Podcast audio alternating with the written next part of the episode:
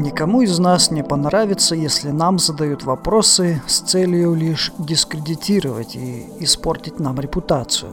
На празднике Пасхи в Иерусалиме Иисусу был задан именно такой вопрос – Выпускники и преподаватели высших религиозных школ подошли к Иисусу, похвалили его прилюдно за честность и принципиальность и затем спросили, можно ли, на его взгляд, платить налоги римскому императору.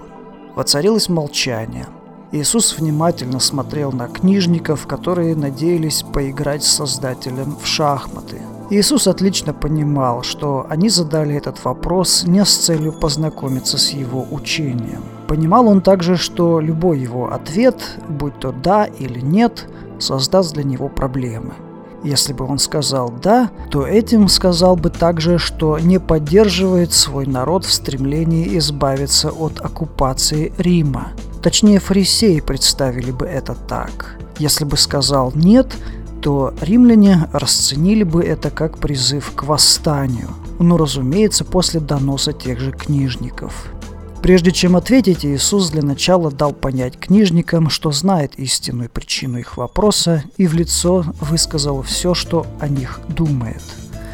«Зачем вы пытаетесь дискредитировать меня, лицемеры?» Так сказал Иисус, выражаясь современным языком. Затем добавил, «Покажите мне монету, для уплаты налога. Кто-то протянул ему динарий. Иисус поднял над головой монету и спросил, чье изображение и чье имя на этой монете. Толпа ответила ему «Кесаря», то есть римского императора. Тогда Иисус сказал, «Так отдавайте кесарю кесарева, а Богу Божье». Дело в том, что Синедрион сам когда-то встал перед выбором, как ответить на данный вопрос. Гениальность ответа Иисуса состояла в том, что он всем это напомнил. Синедрион тогда постановил, что право чеканки включало в себя право взимать налоги. Однако ответ Иисуса был поэтичнее, глубже и нагляднее.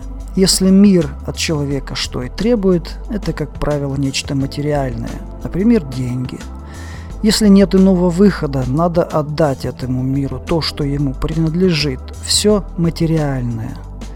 Однако свою душу, сердце и разум надо отдавать только Богу.